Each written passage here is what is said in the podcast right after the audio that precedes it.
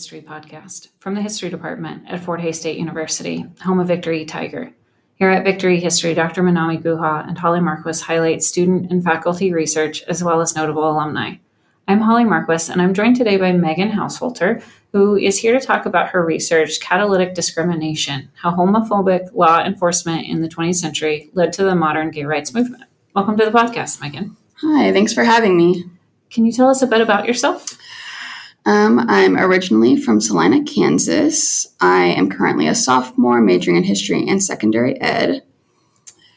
Recently, the type of history I've been interested in is marginalized communities and history that has been less researched. So, what drew you to this particular research topic? Well, like I said, I found myself interested in marginalized communities. And when I was deciding on the topic for my paper, I also wanted to research something I did not personally know much about, when thinking about queer history, Stonewall is usually the first and maybe the only thing uh, that comes to mind for many people. What I wanted to find was the history beyond Stonewall in order to understand where the gay rights movement really started, uh, which was with the Mattachine Society in 1950. So, set the scene for us prior to the mid 20th century. Uh, what were society's views on LGBTQ identities, and was there an organized queer rights movement? Uh, so the short answer is no. There was no substantial organized movement at the time, and uh, there wouldn't be until Mattachine was founded. One of the biggest reasons for this was because the idea of homosexuality was basically non existent. They had no word for homosexuality or for heterosexuality because to them being straight was the norm. Even when they came up with definitions for these ideas, anyone who was part of the LGBTQ community was simply uh, considered a quote unquote deviant heterosexual or a heterosexual committing sinful acts. So, as Harry Hay, who we'll talk about later, said, homosexual was an adjective, it wasn't a person. So, you mentioned Mattachine. I want to hear about them. But before Mattachine, there was a brief movement in Chicago that you talked about in your paper. Tell me about them.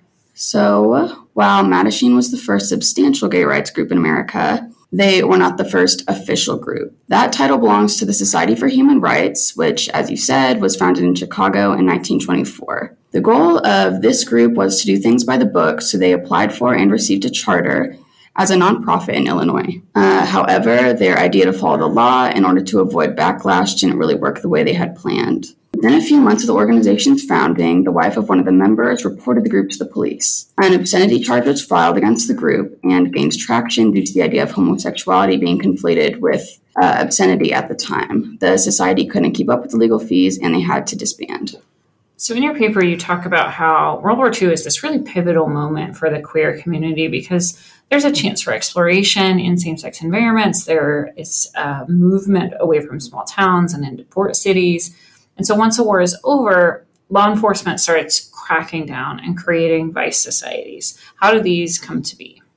Right. So I found this part of my research really interesting. Uh, a few years before the war started, prohibition ended and alcohol was legal again. Once the war ended and all the men returned home, bar patronage increased exponentially. Once this happened, local governments were even stricter with enforcement than they had been when alcohol had been illegal. They came up with the idea of these vice squads, which were task forces meant to keep the peace and regulate the new liquor laws put into place. Basically, they were meant to keep this increased bar life from getting too out of hand. So by mid century, vice squads have a new mission. What's their new goal and what tactics do they use? So the increased bar patronage the vice squad was seeing was not the only change post prohibition. They were also seeing a new queer nightlife.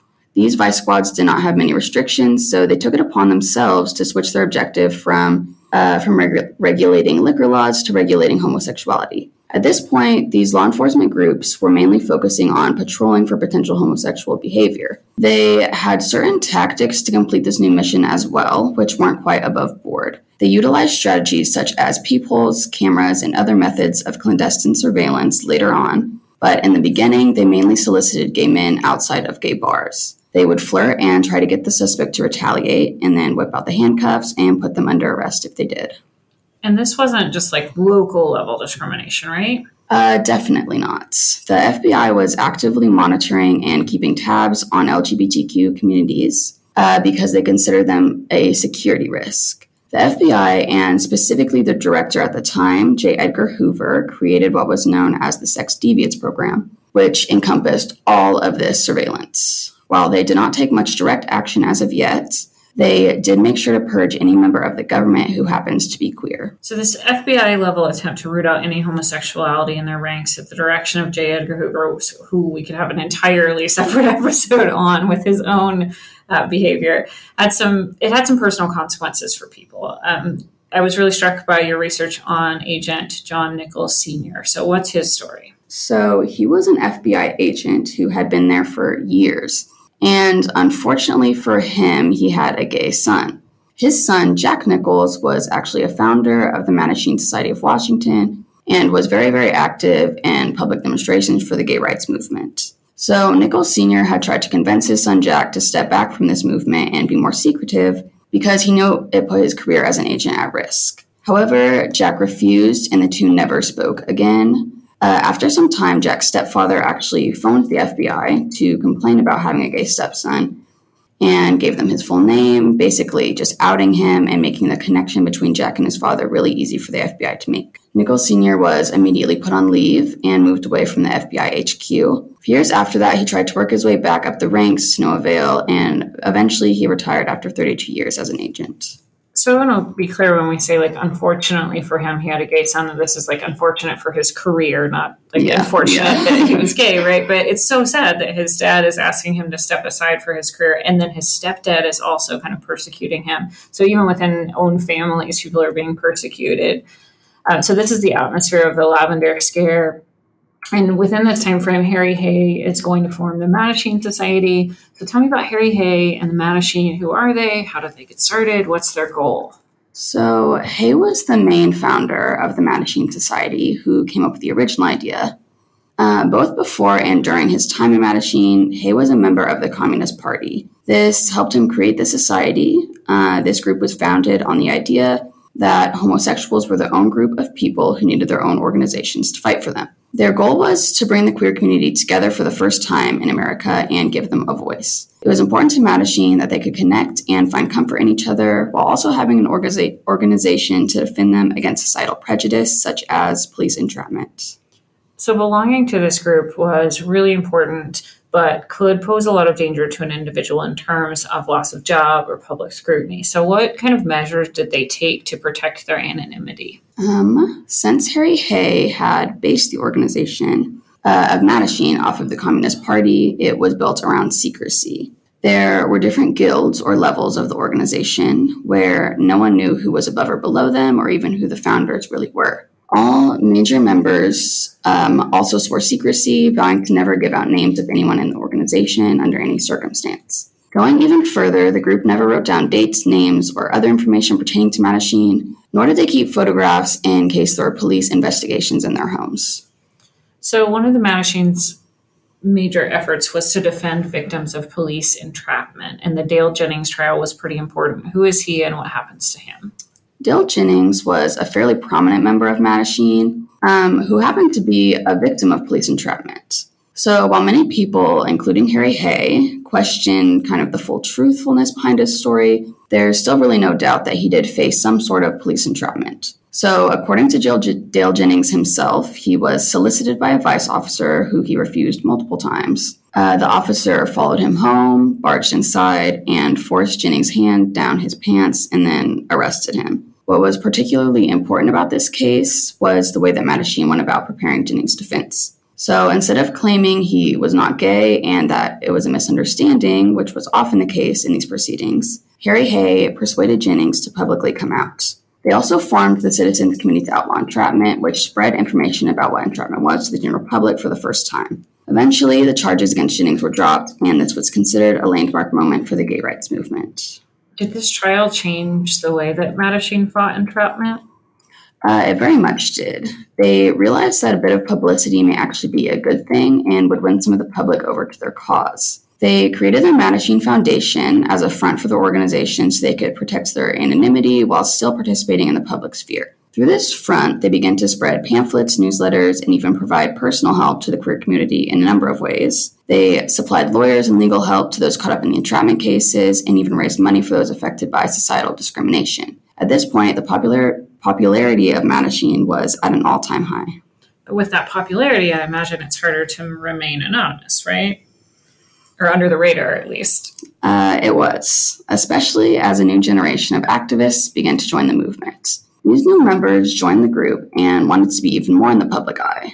They became suspicious of the group's secrecy and began to accuse the founders of having ties to communism, which they did. Of course.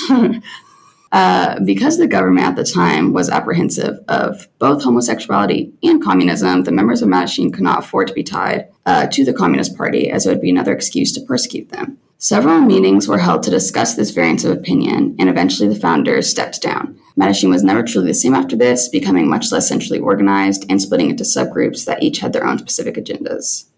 What or the other organizations that grew out of this reaction to vice squad tactics and persecution? Well, after Mattachine saw the success it did, many groups sprung up in its wake. Some of these were actually made up of former Mattachine members who wanted to continue the fight um, even after their original group began to die out. One Inc. was one such group whose main contribution was one magazine that discussed a whole host of gay rights topics. This included gay marriage, equal housing opportunities, and entrapment, which was actually the focus of their first issue. Mattachine itself continued on with subgroups such as the Mattachine Society of Washington that Jack Nichols co-founded. I'm glad that he didn't let his dad and stepdad like tamp down his activism. Yes. I know that women were technically allowed in Mattachine, but in practice, it's almost exclusively gay men. So, did lesbian groups like the Daughters of Bilitis get involved in this fight?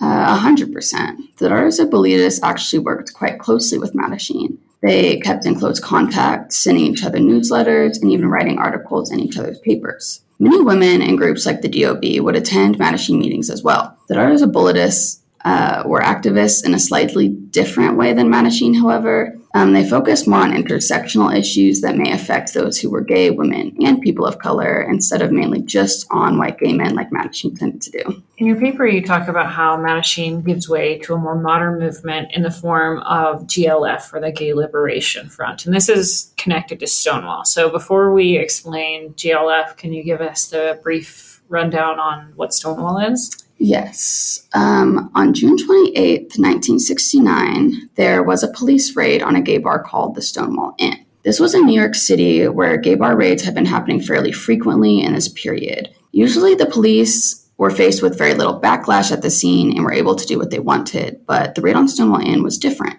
While officers were trying to get suspects from the building into their vehicles, a crowd of other patrons and bystanders formed. They started screaming and cursing at the cops and even began to throw whatever they could find. The crowd picked up coins, rocks, and bricks to throw at these officers, and this was only the start of six days of riots at Stonewall. And what was the Mattachine reaction to Stonewall? So, a subgroup of Mattachine saw these riots occurring and felt that it would only lead towards tensions between the queer community and the rest of society. Uh, this subgroup, like the original founders, were convinced that the best way to go about the movement was to only push until you were told to stop. They wrote a letter that they sent to the local government, law enforcement, and the protesters in order to stop these riots. They urged the protesters to go about this in a more organized and peaceful way. This letter ended up having the opposite effect that Mattachine had planned and enraged the Stonewall participants. They decided to create their own group, the Gay Liberation Front. So it's a completely different group, but it draws information, uh, inspiration from Mattachine. Uh, how is it different from Mattachine? So the main difference of these groups was their view toward publicity. For the founders of Mattachine, they had considered a, a death sentence for their group, but for the Gay Liberation Front, they saw it as the only way to move forward. They no longer just wanted to educate the public about homosexuality, they wanted to see major societal change. They were holding street protests, taking action against the police, and hosting pride parades. Their focus was to be as in the public sphere as possible and make sure nobody could push the gay rights movement under the rug. GLF rewrote what it meant to be a gay rights activist and became a catalyst for the entire movement for years to come. So, as you were researching, what source material did you find most helpful? Um, I was lucky enough that I found a lot of good material early on, but I think some of the best sources I used actually came from other sources. I had some material that was about the gay rights movement or Mattachine overall, and by bib mining or using the library's catalog, I was able to find other relevant sources through that. Was there anything that you stumbled on in your research that you ultimately didn't put in the paper but was still a cool find? Um, there was. I found some articles actually uh, that discussed whether or not the gay rights movement had failed. It dug into the goals of both the modern movement and um, like the original movement of Mattachine and how their objectives were different. Um, ultimately, I ended up disagreeing with some of the research and conclusions they came to. Uh, plus, it didn't really fit in my paper the way I wanted, so I just decided not to use those sources. What is up next for you in terms of your research? Uh, I plan to focus on outlaw women during the Wild West. There are a few women in particular I'm interested in writing about, which includes Pearl Hart and Belle Starr. I'm really excited to see that. And uh, you and I are also going to be doing some research this summer on drag queens and drag kings in Kansas City. So I'm very much looking forward to that and loving that you're interested in bringing to light these lesser known histories. Yeah, I think that all history deserves to be told. And it also works for me personally because uh, I get to learn about a lot of super cool stuff and be part of awesome experiences like the research you mentioned. Thanks for joining me today, Megan. Thanks so much for having me. We'll post a selected bibliography of sources as well as images at our website, victorehistory.com. That's V I C T O R E history.com. You can subscribe there by email to get notifications on episodes, and you can find our podcast on Apple Podcasts, Audible, Spotify, or at victorehistory.com. And special thanks to Nathan Weiss, FHSU music composition major, who has composed our original theme music. And if you're interested in pursuing a degree in history or history education like Megan at FHSU online or on campus, visit www.fhsu.edu slash history to learn.